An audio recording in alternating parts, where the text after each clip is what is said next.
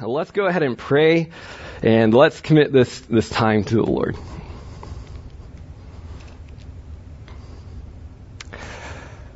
Father, we thank you that um, that you are a God who's very near to us. Thank you for your word, as we heard in the in the last session. You stand by your word so that we can build our lives on it. Father, we do worship you as the holy, holy, holy God. I thank you that you are perfect in love towards us, perfect in power, but perfect in love towards us as well. And Father, we pray that as we look at your word, that you would speak by your Spirit to everyone's heart in the area of need. Trust you to do this, and it's in your name we pray. Amen. It was late October of 1944 when an officer commanding a platoon of American soldiers received a call from headquarters. They were in France, and the order was to take his platoon and recapture this small French city. He'd also learned, this officer, that the French resistance had for weeks been risking their lives to gather information about the German fortifications in that city. And that that information was smuggled out to the Allies. So the, the, the French underground, those resistant fighters, um, their efforts provided the Americans with something worth its weight in gold. It was a detailed map of the city. Now, it wasn't just a map with the street names of major um, uh, major roads and, and, landmarks and all. No, it, it showed specific details of where those Nazi fortifications were. Where the, the defensive positions were, where the machine gun nests were, where the, the snipers were stationed. Block by block, they had written this out on a map. And so the captain, when he received this information, was so concerned that he um, he passed on this map to his men and he had them study it in great detail. And then he quickly gave them a test regarding the map in all those different defensive positions because he wanted his men to be ready for that invasion when they were going to retake that city. And with the exception of a few, everyone got a perfect score on that little review test that he did to make sure they were ready. And as a result, when they did capture the city, was, there was very little loss to the soldiers because they had studied the map. Now, about 30 years after that event, an army researcher who heard of the story decided to base a study on that particular operation. And the project was that instead of platoon soldiers, he would get some American tourists to come. And for several hours, he had those American tourists study the same map that the soldiers had. And then they were given the same test. And you can guess the results. Most of them failed the test. They failed it. Now, of course, the difference between those soldiers and those tourists could be really boiled down to this one particular attitude. And that was motivation. Motivation. Because those soldiers knew that they, they, they had to know what that map said because their lives depended on it. You can't score lower than a perfect score because your buddy needs to know there's a sniper and there's a machine gun here and you need to know that. Whereas for these tourists, it wasn't a big deal, right? They're just going to walk around the city, no big deal.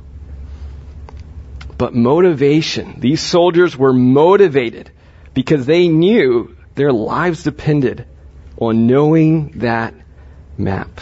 This morning we're going to be talking about motivation. I wonder, what is it that motivates you in your decisions, in your life? What motivates you? Perhaps you serve at your church. We're kind of thinking about motivation of life, but also motivation in ministry. Maybe you teach a Sunday school, which is great. Maybe you serve in the nursery. Maybe you have some other ministry there at, at your church, and those are all great things. But what motivates you to serve, to reach out to others? What's your heart behind that? We're thinking about motivation. You know, some of you are also at a stage in life when you're making some really big decisions about life, considering about, well, where do I want to go to school next? Hopefully EI is an option you're considering, right? Um, but you're thinking, you know, what do we, what do I want to do with the rest of my life? You're making some huge decisions that will impact the rest of your life. What's motivating you in making those decisions? What's driving you in those decisions? You know, we live in a, in a culture where we're told what should really motivate us is what's best for our lives, right?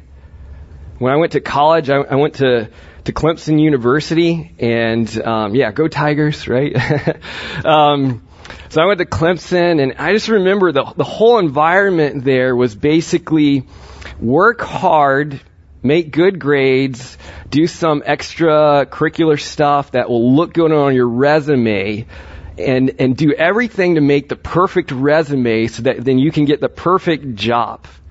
And the, the end thought there is that if you ha- only had the perfect job, you'd have the most comfortable life and you'll have success and happiness. That was kind of the driving thought there. Just build towards this great resume so you can get a great job and do whatever, you know, you want with, with the money that you have. That is motivation of all about yourself. That, that's what's motivating there. But what should your motivation be in life? Well, we're going to look at a passage where Paul describes his motivation in, in ministry and serving, but really it's, it's all of his life. It carries over to every area of his life. And we're going to be looking at 2 Corinthians uh, chapter 5. So you can go ahead and turn there. 2 Corinthians 5.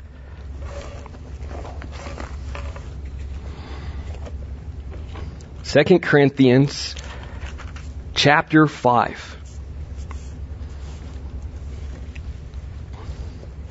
And before we read the passage and get kind of caught up in some of the details of what's going on there and we're explaining through it, let me give you a little bit of a background. Because I've found when I don't understand the background, it's hard for me to get into the text.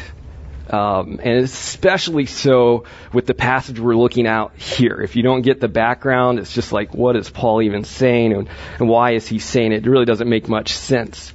But here's the background. So Paul planted the church in Corinth. It, it, talks about that in, in the book of Acts, and he was there for 18 months, at least 18 months, establishing this church. People were getting saved, and you know, this church was forming, so he was ministering and he, he built up this church and then he moved on. And over the course of time, there are all kinds of issues that popped up in that particular church among those people there and some pretty big issues. And so Paul made some visits. He wrote a couple of letters. One of those is First Corinthians.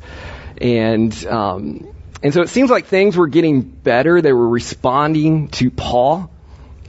Well, as Paul is away from Corinth, he hears about more problems there. And the, one of the, the main problems that was going on among those believers is there's these people coming in who wanted to lead the church, but they, they weren't saved.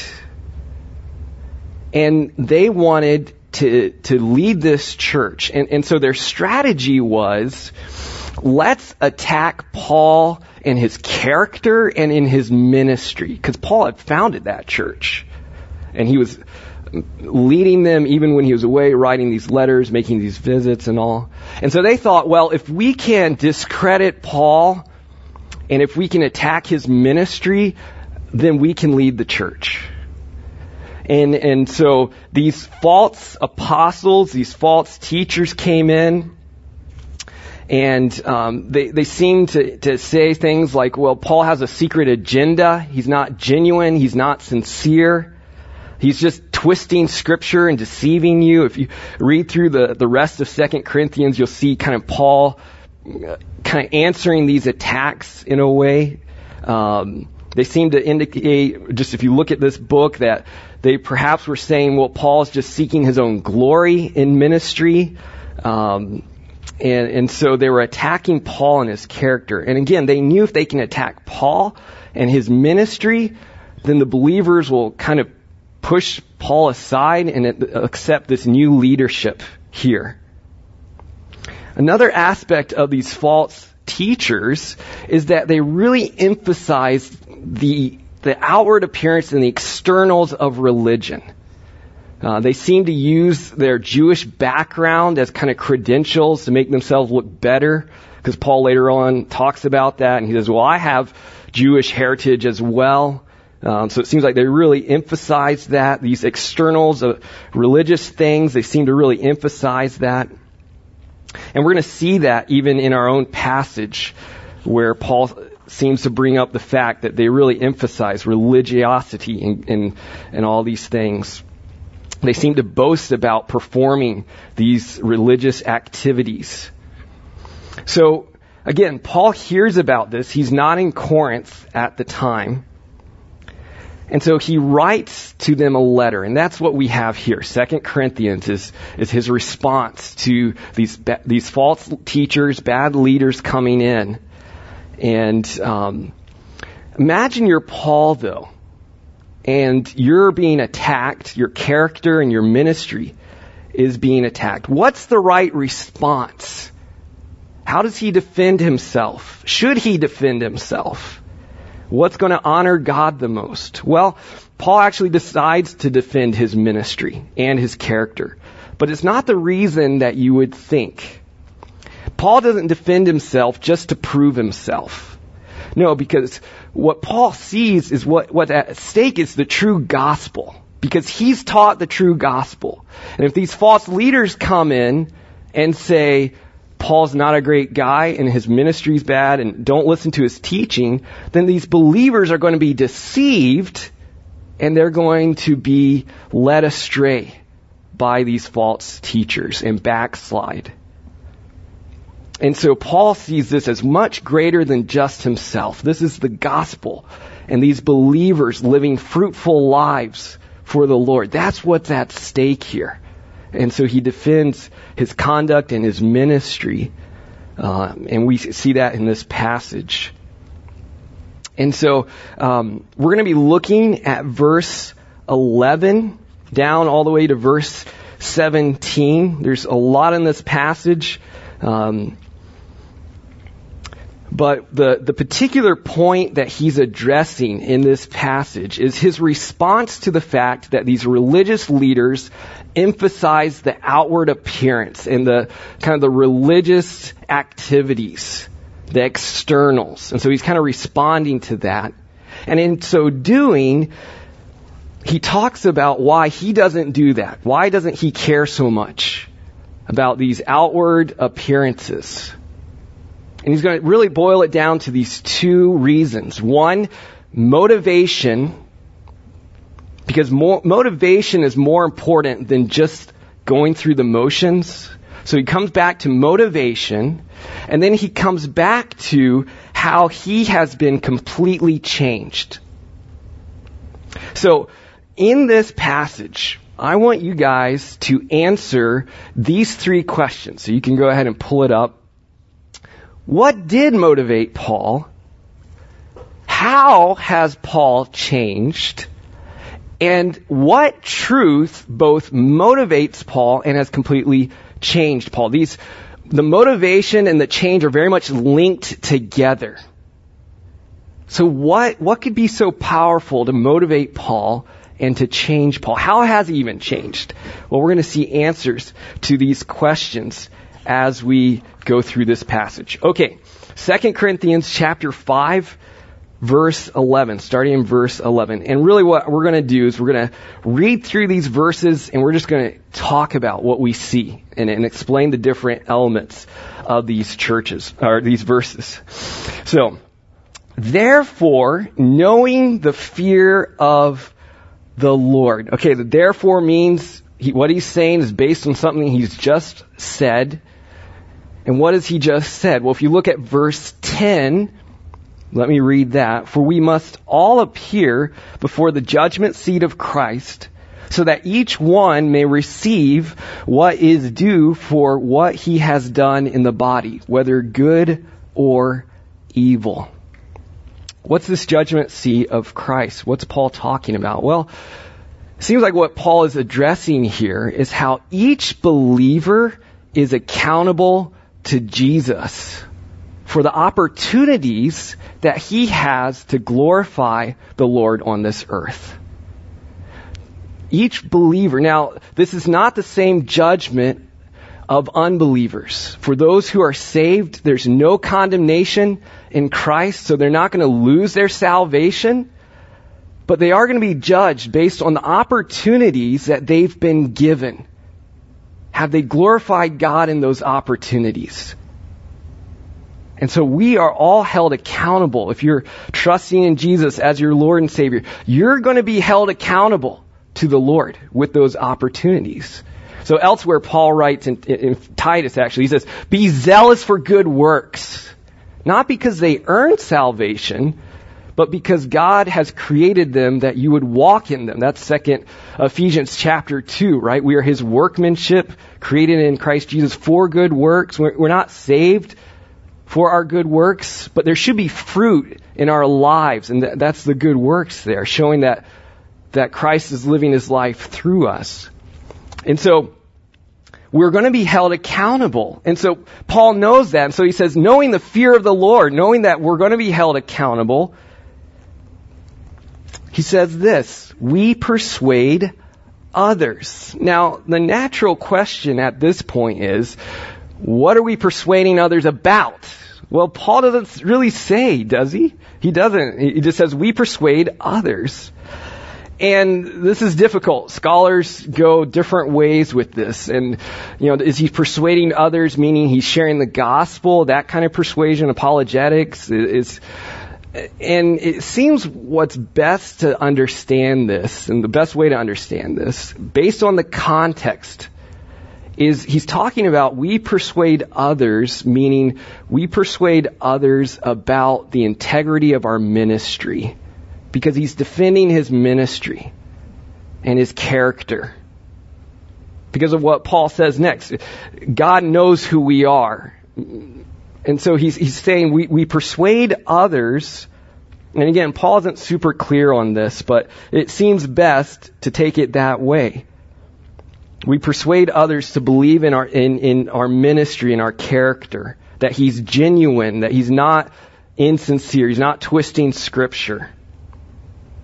So then Paul writes, but what we are is known to God. Not, God knows who our, who, who we are and what's in our heart, right? He knows why we're ministering. It's made manifest. It's, it's known to God.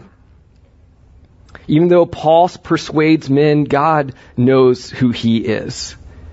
And he hopes, I hope you know who I am as well. Paul, Paul says there at the end, right? And I hope it's known also to your conscience. Your conscience is that indicator within you that when you do something, uh, if it's functioning correctly, it'll make you feel guilty because you, you do the wrong thing.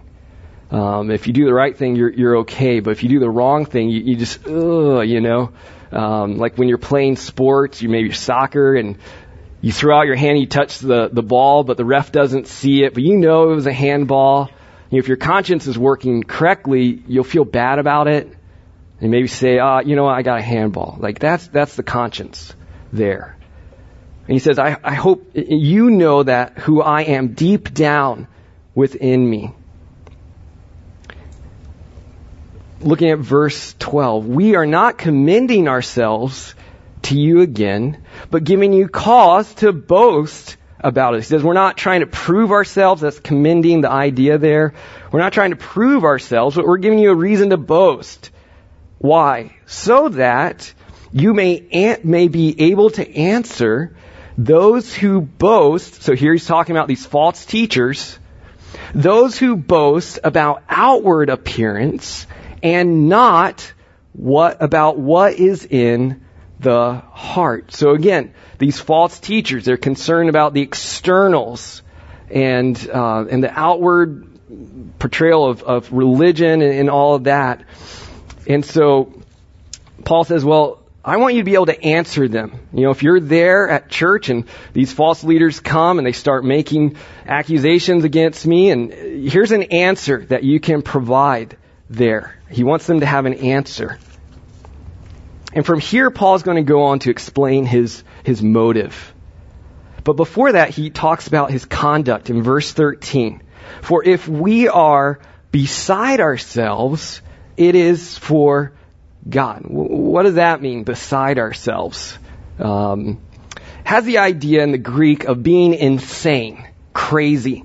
Paul says, if, if, if, if you label me as crazy, it's for God. And again, we don't know what he's exactly referring to when he says, if people think I'm beside ourselves, uh, it could be, you know, Paul had some visions. Um, maybe that's what he's talking about.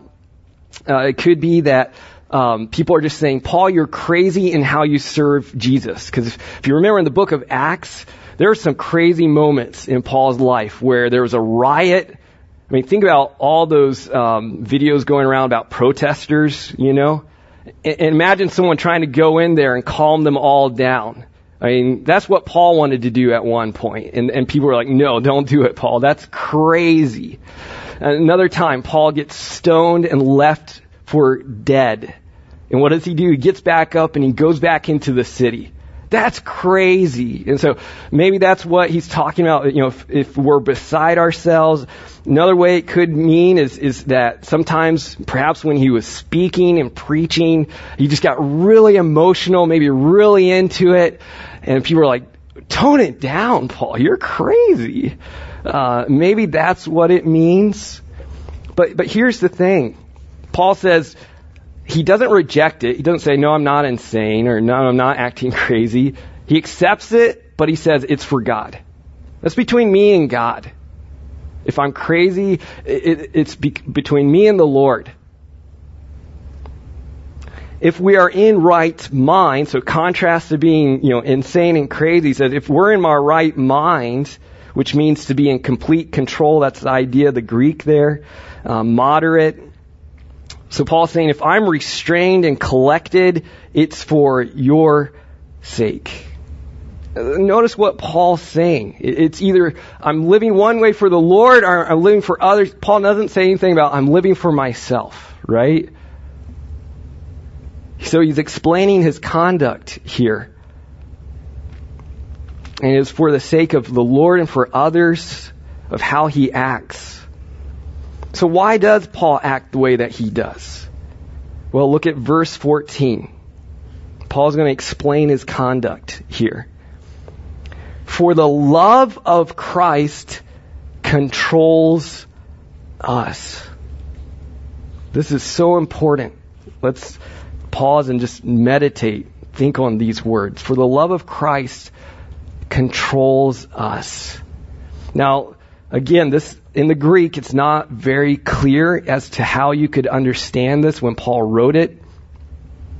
could either mean the love of Christ for Paul, or it could be Paul's love for Christ. It can kind of go either either way. Um, but most commentators, and the way I, I think it, it really leans, based again on all the other things that Paul's writing here is he's talking about Christ's love for Paul is what controls him. Christ's love. This, this love. Did you know that in the Greek language they had several words for love? It's kind of like in, in, our language we have several words for um, things we drink from? Like, you can call it a mug, you can call it a glass, you can call it a cup, you can call it a solo cup. Uh, you know, we just have all these different words for the same thing, right? Well, the Greeks had all these different words for love, and they all had different, slightly different meanings.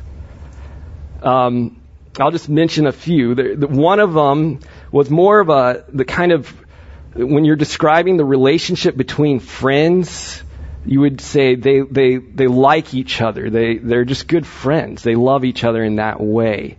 Uh, that's one one word for uh, for love. Um, another way is like you know when a family loves one another. That was another word for love that you would use to describe those those feelings and emotions and actions for one another. It was another type of love.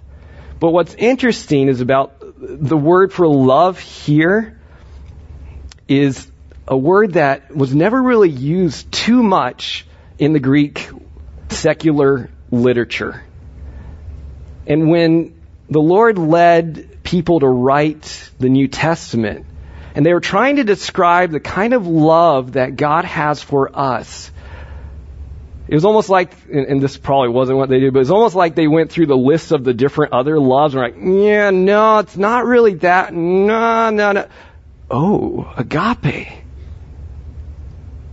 Yeah, that, these, all these other words for love just doesn't quite fit how God has loved us. And so they chose the word uh, agape to describe God's love. And, and agape uh, it goes beyond just emotions. It has the idea of, of the will and, and a decision to act kindly and lovingly to someone else. And that's kind of the, the idea there, that agape, um, and, and that was just the, primary way, the uh, word for, for love, that God loves. Now, there's other passages there it talks about God liking us, not just that He loves us. In, in John, there's another word for love, Greek word that that John uses, but um, consider 1 John 4 9. In this is love, not that we loved God, but that He loved us. And He just had good feelings towards us? No. He sent His own Son to be the propitiation for our sins. And so agape love, it's God's love for us. And so it's Christ's love for Paul. What kind of effect does that have on Paul? It says it controls him. The idea behind control is that of it presses in. It was used of travelers that were going through like a narrow passage they couldn't go to the left or to the right. They just had to go through this, this narrow passage to get through. It's hemmed in on both sides. And so Paul is saying it's Christ's love for me that it, it pushes me in one direction in service to God and, and others. It motivates him in his service and, and really his whole life Notice it, it's Christ's love that doesn't, doesn't just make Paul emotional. He doesn't just cry about it. No, it actually changed his life. It made a difference in his life. And when I was studying this passage, it just, I don't know, I was so astounded by this. It's not so much Paul's love for Christ, because I could see that being something that dictates your life, you know, because I love Jesus, I'm, you know, I'm not going to do this. But, but Paul says no, because Christ loved me. It's someone else's love that influences Paul's life and changed his life completely. It made a difference. How could someone else's love for a person change that person so much? It's a powerful love. Count Nicholas von Zinzendorf was a German noble who lived in the early 1700s. And this was said about him that when he was about your all's age, um, about late teens, he visited an art museum. And while he was there, he saw this painting called, uh, well, it was written in Latin, but the translation is Behold the Man.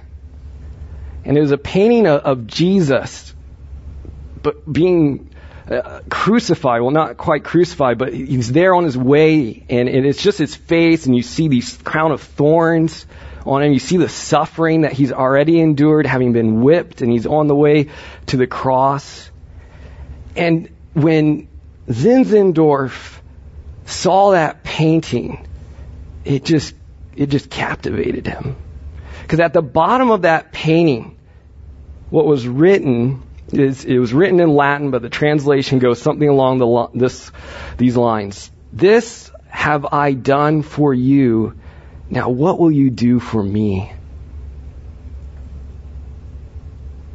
And, and Zinzendorf was so moved by the painting and thinking of Christ's love and these words that it, it just changed his life. And he vowed that day to dedicate his life to following Jesus. And of course, the Lord greatly used Zinzendorf. He was a great mobilizer in missions and getting the gospel out cr- across the world to people who hadn't heard of the love of Jesus. You see, the love of Christ controlled him, just like Paul. It controlled him. So, why? Look at the rest of verse 14. Because we have concluded this. Where do we see the love of Christ? That one has died for all. It's talking about Jesus. He's the one. That one has died for all. Therefore, all have died. We, we see the love of Christ in his death and resurrection. Paul says Christ was, he died for all, meaning the, the, the there has the idea of in the place of. Christ took our place on the cross. He took the death the punishment of our sins. We heard that earlier, right, with Mr. Brazier. The wages of sin, what you get for your sin, that's a wage, right? You work a job, you get paid for something. When you work the job of sin, you get paid death. And He died for all. He took our place. He died for all. Therefore, all have died. What does Paul mean all have died? He's talking about the union uh, with Christ that believers have. That when, when Christ died, we died with him. That old sinful nature of ours, it died with him. I've been crucified with Christ. Paul writes in Galatians 2:20, right? I've been crucified with Christ. He's talking about the sinful nature of his it's been crucified with Christ.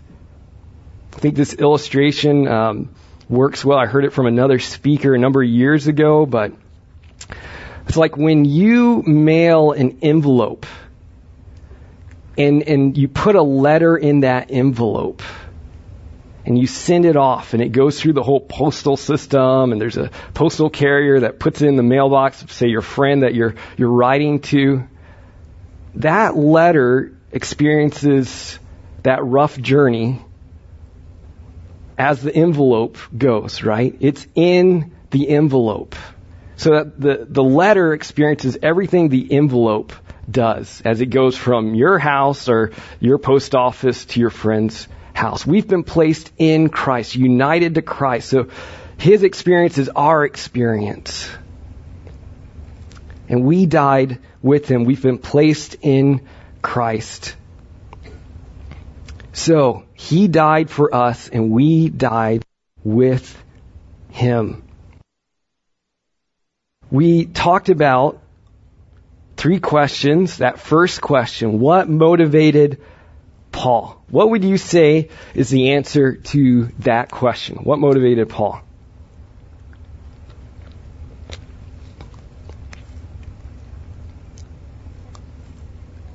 Christ. Yeah, Christ's love for Paul motivated. It controls me. It hems me in. It puts me in this direction. And it impacted his life. This is what has motivated Paul.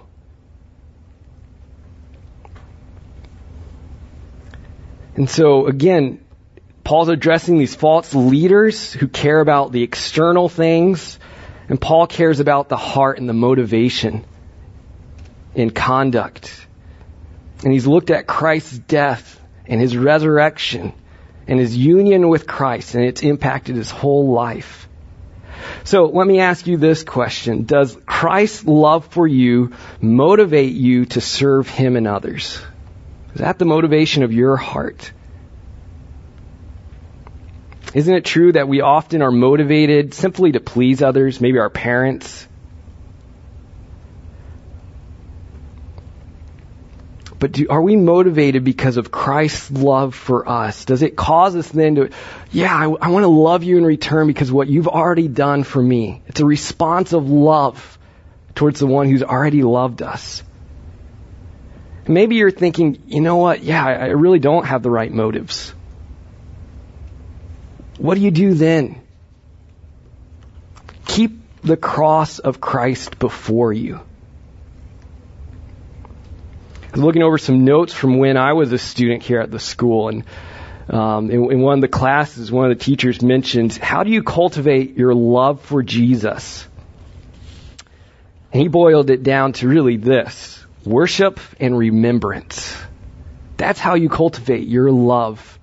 Worship and remembrance. And at your church, your church should be helping you to do this. How so? Well, at my church, once a month, we take special time set aside to remember what Christ has done. Communion, the Lord's Supper. Part of the reason behind that is to remember what Jesus has done. So your church should be helping you. But it's not just do it once a month or however often your church does it. Maybe it's once a week. We should be remembering this all the time of what Christ has done. And as we remember, it's going to cultivate that love of, for Jesus. And, and it will change our hearts to love Him even more. So, not only does Christ's love for Paul motivate him, we're going to see it's also changed him. Let's keep moving on. Verse 15. And he died for all. And he's going to go into further explanation of what it means we, that we've been united to Christ in verse 15. That those who live might no longer live for themselves, but for Him who for their sake died and was raised. This, this verse makes it so clear. There's really only two motivations in life. For ourselves or for Jesus Christ. It's really just two options when you really boil it down. For ourselves or for Jesus Christ.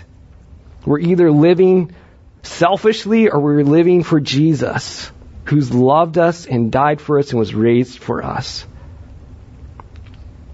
And of course, you might realize this morning, you know what? I'm, I'm really living more of a selfish life. I want to live for Christ. Here's the thing. You can't do it in your own effort. He died for all so that those who live might no longer live for themselves. We have to come back to Christ. We can't change ourselves. He's the only one that can change us deep down in our hearts. And we cry out to Him for grace and mercy to change us. We've heard it already. We have to be born again because we cannot change ourselves. Can't just decide, I'm going to stop living for myself. It doesn't work that way. He's got to do that internal work within us and give us a new heart. Instead of us being at the center of our lives, Jesus Christ has to be at the center of our lives. And so Paul says this Christ has died so that those who live might no longer live for ourselves, but for him who for their sake died and was raised. Now, this verse should look familiar. Does anyone recognize it? Yeah, it's the one on the back of our teach. This is the theme verse for this conference. And for as long as I can remember, uh, it's it's been on the back of the t-shirt. I don't know if it's always been there, but for many years, it's been on the back of our t-shirts. It's our theme verse. That's the great desire that we would be totally His, not living for ourselves, but living for Him who loved us, died for us, was raised for us. So, this motivates Paul. But Paul has also been changed by this truth. Let's keep moving on here. In verse 16, from now on, therefore, we regard no one according to the flesh. Again, remember, these false leaders emphasize the externals, not the heart. And he says, we don't regard anyone according to the flesh, even though we once regarded Christ according to the flesh. We regard him thus no longer. Again, um, notice the therefore in that verse. He's drawing a conclusion based on what he's just talked about. And we went over that. So he doesn't regard anyone according to the flesh or the outward appearance. He doesn't, basically what Paul's saying, he doesn't view people the same anymore. At one point he viewed Christ one way, he says, but we don't view him that way anymore. Now we don't know, did Paul actually see Jesus? Um, you know, Paul was in Jerusalem learning under a rabbi. I, I tend to think but we don't know based on scripture. But I tend to think that Paul probably saw Jesus when Jesus was ministering. I, again, I don't know for certain, but I, I just wonder if if he would have. He was so zealous that surely he would have wanted to know this other rabbi um, going around and causing so much controversy at that time. Um, but we just we don't know. But he says, I once regarded Christ according to the flesh, but I don't regard him this no longer. You know, people viewed Jesus as uh, a failure. You know, he was the self-proclaimed Messiah that didn't deliver his people from the Romans, and um, and perhaps Paul thought along those lines that you know he's not that political deliverer that we're all looking for. But he said, I don't think about him. I don't regard him anymore according to the flesh. No longer do I see him as as such. And so again, Paul, Paul's saying, I, I don't view people the same anymore because I've, I've been changed. He's been so radically changed. Look at what he says in verse 17. Therefore, if anyone is in Christ, he says, again, therefore, another conclusion. If anyone is in Christ, in right relationship with Christ, has a relationship with, with Jesus, is fellowshipping with Jesus, if, if, if that person, if there's anyone in Christ, he's a new creation. The old has passed away, but behold, the new has come. I, I think about this story um, that's been told about the the early church father Augustine or Augustine, however you pronounce it. Um, perhaps you've heard this before. You know, before he got saved, he was into a lot of sin. One day after he had gotten saved, um, he saw this this lady who um, used to be into all that sin with him. And when she saw Augustine approaching, she proclaimed, "Augustine, it is I!" You know, try. So, uh, Augustine, it is I! And uh, and Gustin like saw it and just was like, and he said, but it is not I. the old Augustine was dead. That's not me anymore. I'm new. I'm a new creation. I'm a new creature in Christ. And of course that, that's the same with every believer. Not just Paul, not just Augustine. We are new creatures. We've been radically changed, totally changed. And it's a process, that's true. We're not changed completely. You know, there's the old flesh has been crucified. The power of it's taken away, but it's still present, right? Um, but it has no power over us. We are new creatures. Behold, the new has come. The, the old way of thinking, of judging on the externals, selfish way of living, Paul says that, that's gone. It's been replaced. I'm a new creature.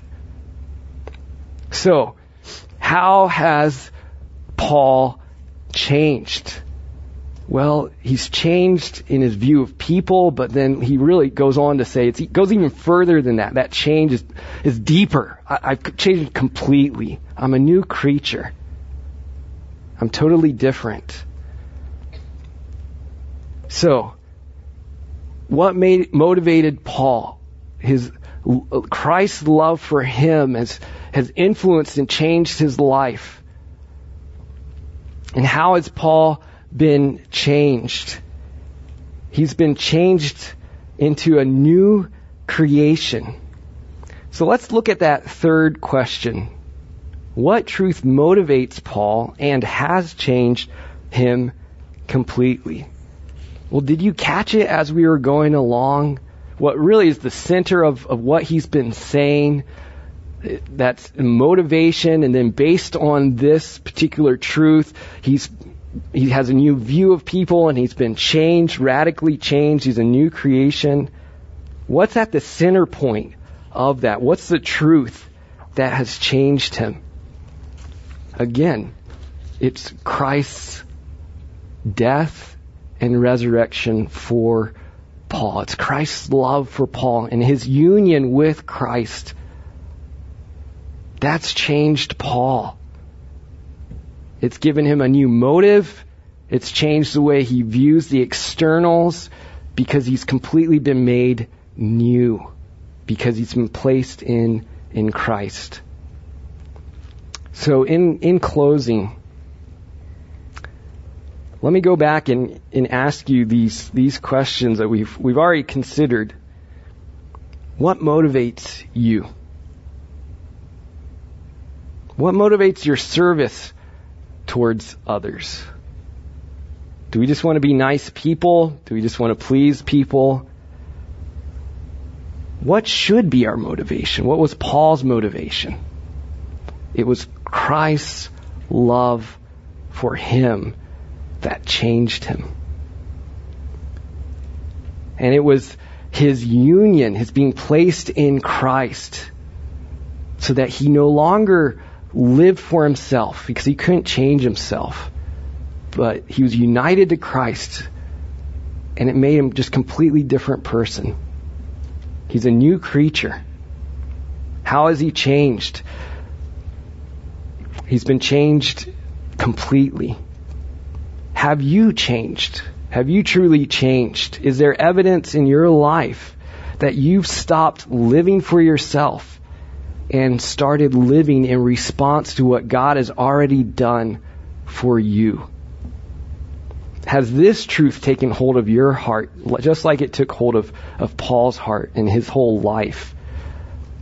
It wasn't just he thought about Christ on the cross and it brought a lot of tears and no, it, it just completely changed the trajectory of his life. All right, let's go ahead and close in, in prayer. Father, we thank you that we can cry out to you, that you do a wonderful thing, and that you transform us completely. And it's not based on how much we can try to love you, but you've loved us perfectly. You're holy in your love towards us. We thank you for the love of Christ that he would become a human, that he would walk on this planet, and that he would go to the cross, taking our place, and that he was raised again. Thank you that you have united us to him. These are all incredible spiritual blessings that you've blessed us with, and we, we thank you. Father, I pray that you would speak to each one of our hearts. Forgive us in those times when we're motivated for different reasons that's that's not for love for you and because of your love for us. So change our hearts in that way as well. And it's in your name we pray. Amen.